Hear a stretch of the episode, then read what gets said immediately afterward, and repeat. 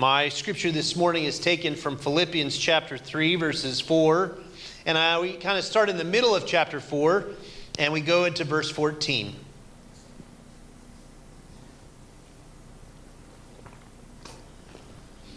If anyone else has reason to be confident in the flesh, I have more. Circumcised on the eighth day, a member of the people of Israel, of the tribe of Benjamin, a Hebrew born of Hebrews, as to the law, a Pharisee, as to zeal, a persecutor of the church, as to righteousness under the law, blameless. Yet whatever gains I had, these I have come to regard as loss because of Christ. More than that, I regard everything as loss because of the surpassing value of knowing Christ Jesus my Lord.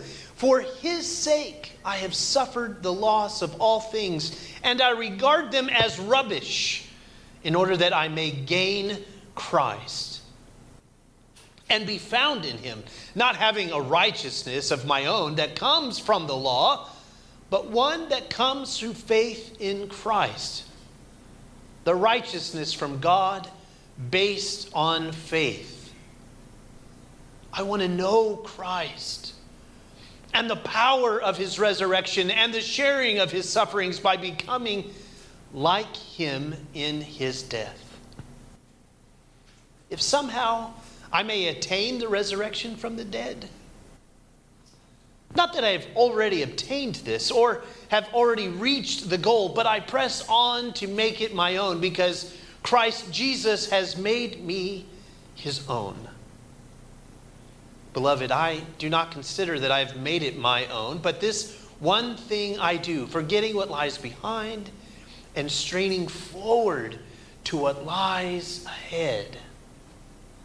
I press on towards the goal for the prize of the heavenly call of God in Christ Jesus. May God bless the reading of God's Holy Scripture. Amen.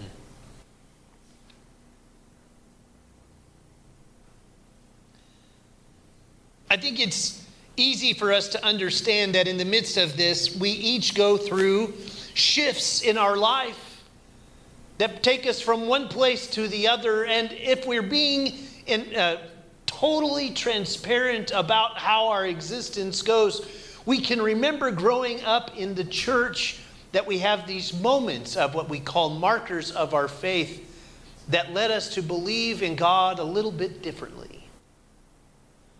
For some of us, it might have been our, our very first time to take communion. Some, some, it might have been your baptisms. For some, it might have been just coming to the church and hearing a hymn for the first time, or, or maybe a praise song. Maybe, who knows? But for all of us, we find that we've been in our journey of faith, we find a different shift from where we started and to where we end up going. This passage of scripture uh, when I first started in youth ministry was used ad nauseum. Like we used it all the time. Of course, we used this passage of scripture because we wanted to talk about the endurance of what it means to be a Christian. I press on towards the goal. Like we talked about it as a race, and we talked about it as uh, that we created t shirts and bracelets and, and all kinds of cool things to talk about how we press on towards the goal. But Paul isn't concerned about the race of life.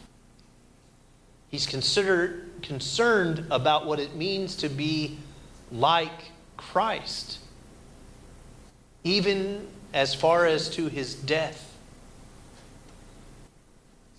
We talk about this some, but we don't talk about it enough that Paul doesn't know what to do with the resurrection. He knows the visceral things. I mean, in the first century, the, Rome was very visceral. They, they, they saw him physically die, they, they watched him die brutally, and he himself uh, may not have been there exactly at that moment, but he knows of the death. The same thing that we all will have at some point or another. But in his mind, as we talked about the last few weeks, there's a way of living is Christ. Then there's a way of living in Christ. And then there's living like Christ. But did you catch the part that he wants to and knows and hopes that he gets to die like Christ? Because that's the only thing that we as human beings have the ability to do.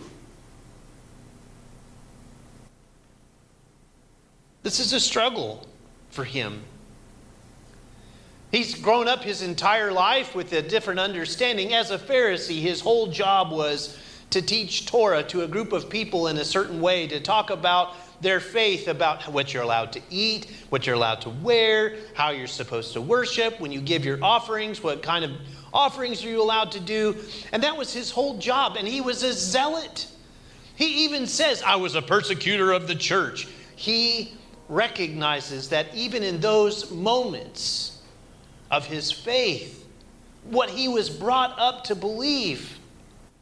Somehow, the big paradigm shift takes place, and he does a complete 180. This is, this is a big deal. He puts, I love how he talks about it in verse 3 and 4 about he talks about the confidence in the flesh. his flesh is talking about humanity if we're listening to it from the distance, but really what he's talking about it is, is he's talking more than just the physical, eternal, I mean, external, visible, and temporal.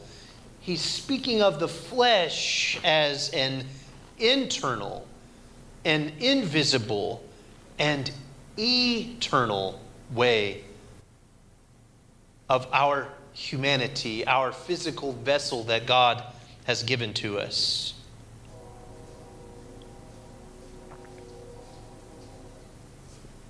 He uses this in such a way that he says, How might the confidence in the flesh look like? What would it look like?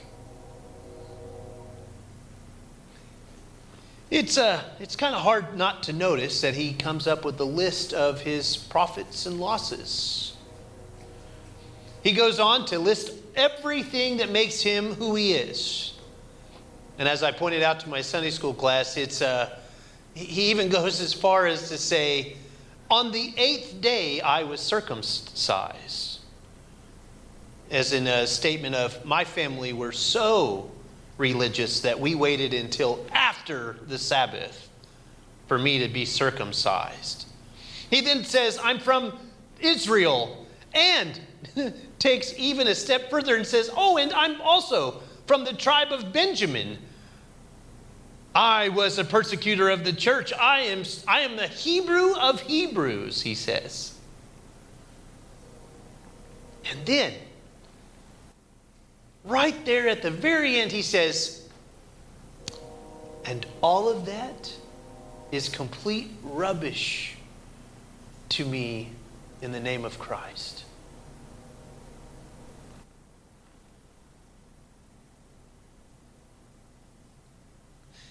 It's in that moment that he has found God's grace and in extreme humility has recovered his losses. Now, I, want you to think about this is our connecting piece, church. Each of us have a list of things that determine who we are. We have a, a DNA of trauma. We have a, a, a growth of what created who we are, no matter what we say and do. There's a thing that comes and follows us everywhere we go. I am because I am, because this is what I did in my past. And Paul is saying, what if we could move past that? What if we let that be in the past and allow ourselves to live forward in the Christ? That's what he means by I press on towards the goal. I don't need to focus in on the past. I press forward. I keep going. I look beyond what I think determines who I am and allow God to determine who I am in the name of Jesus Christ. That's a different shift. That goes beyond our church traditions. It goes beyond our understandings. And it says that in this place, in the way that God has spoke to me, my life is different, and this is why.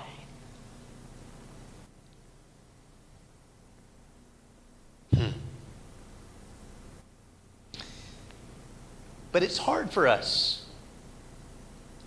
because we relish in the past. These are the things of my past that determine how I make my own decisions. And Paul's saying, yeah, but that's not who you are today. It may have shaped who you are. But that's not how you are today, and not in the future either. You know, as I was telling the 815 service, one of the, the things that I love about October is, is I, I commonly refer to it as Band-tober. We're, we're so glad that we have football teams so that they can prepare the marching band fields. Uh, we're, so, we're so glad that, uh, that they put all the lines out there for us to march. Uh, we really, truly appreciate that. Uh, I, I, loved marching band. I, I, I, don't, I don't hold that uh, a secret. I have uh, had a little bit of a problem with it. I might have been an addict to marching band. I met my wife in marching band, to my defense, just saying. But for uh, the eight years I was in undergraduate school, eventually they said, Josh, you, you, we can't have you march anymore. Um, we, we need to give those scholarships to uh, younger students. Here's a bunch of degrees and go away. I, I, I, love, I love marching band, and the, the thing that is always fun to me is, is I get to go to the Bixby Tournament of Bands, which is the same thing I went to a while ago when I was in high school. The part that's funny to me is, is that every time I go, I go and I, I like to go because, uh, yes, I live vicariously through my kids. But when Madeline was in marching band, they said, Oh, we need somebody to cook. I will. And that meant I got to go feed my addiction, uh, which is marching band competitions. Now, there's a few things that I need to explain to you. When, when, you, when you're in marching band, as long as I was for a really long time, it gets to the point where you kind of know what the show's going to be. And so I can listen where I'm cooking and I can say, oh, that wasn't, that wasn't a good note. Or, oh, that wasn't great. Uh, the balance was bad. But I only say that to myself because it'll freak the kids out that I'm talking to myself. But in those moments, my favorite part about going to the Bixby Tournament of Bands is, is that I get to look and see what McAlester has done since I graduated from high school there.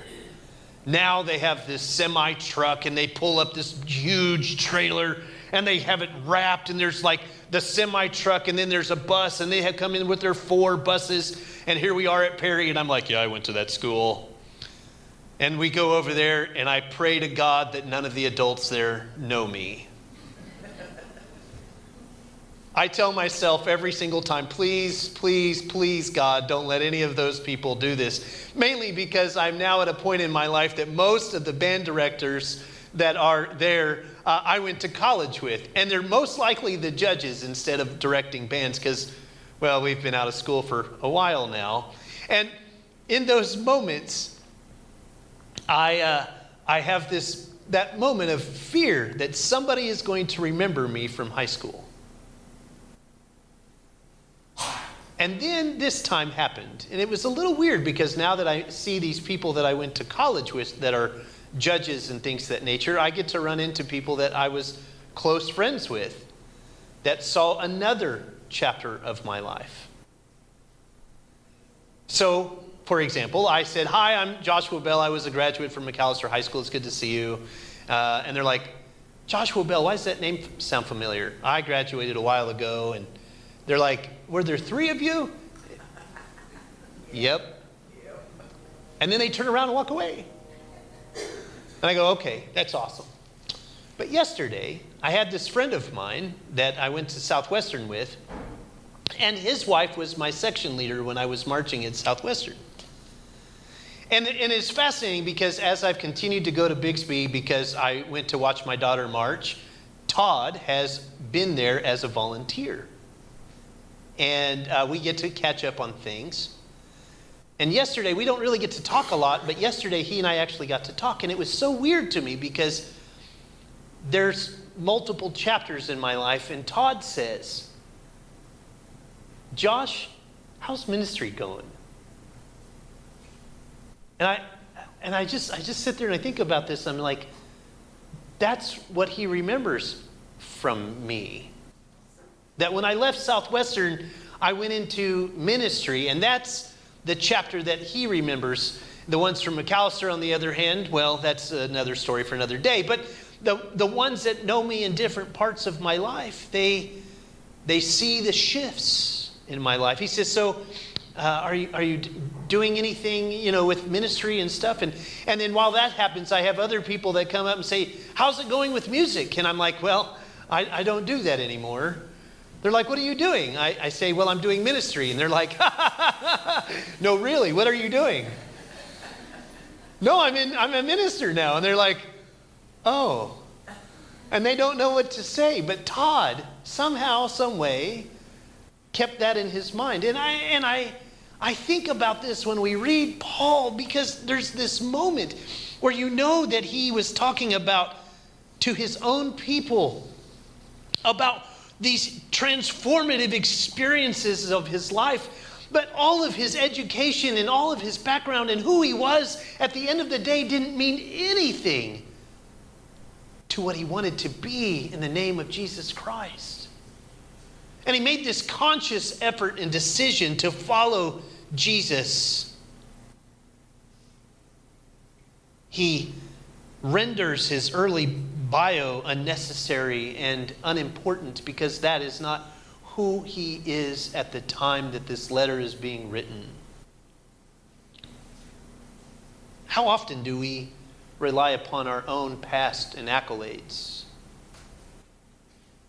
I think we can look forward to a day and begin to live it now, maybe even this morning, that we, with the hope of that the resurrection is a reality and where competition gives way to salvation.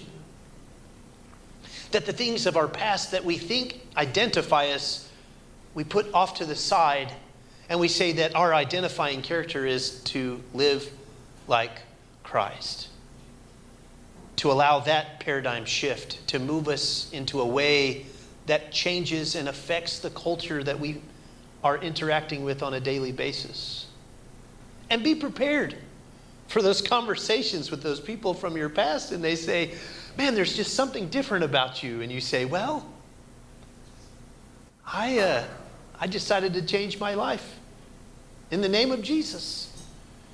And they'll be a little uncomfortable. It's just, it's the truth. It's, it's just a little uncomfortable. But there's nothing uh, to be ashamed of. To live a life of hope, peace, love, and justice. To do the things that Jesus has asked us to do to feed the hungry, to clothe the naked, to visit those that are sick and imprisoned. The hard one that we've talked about several weeks ago about loving your enemies What a beautiful way of shifting our own lives and being confident in our own flesh. I look forward to those days when I move past my past and acknowledge the day that I live in in this exact moment and to see where God leads me into the future. In the name of the Father, the Son, and the Holy Spirit. Amen.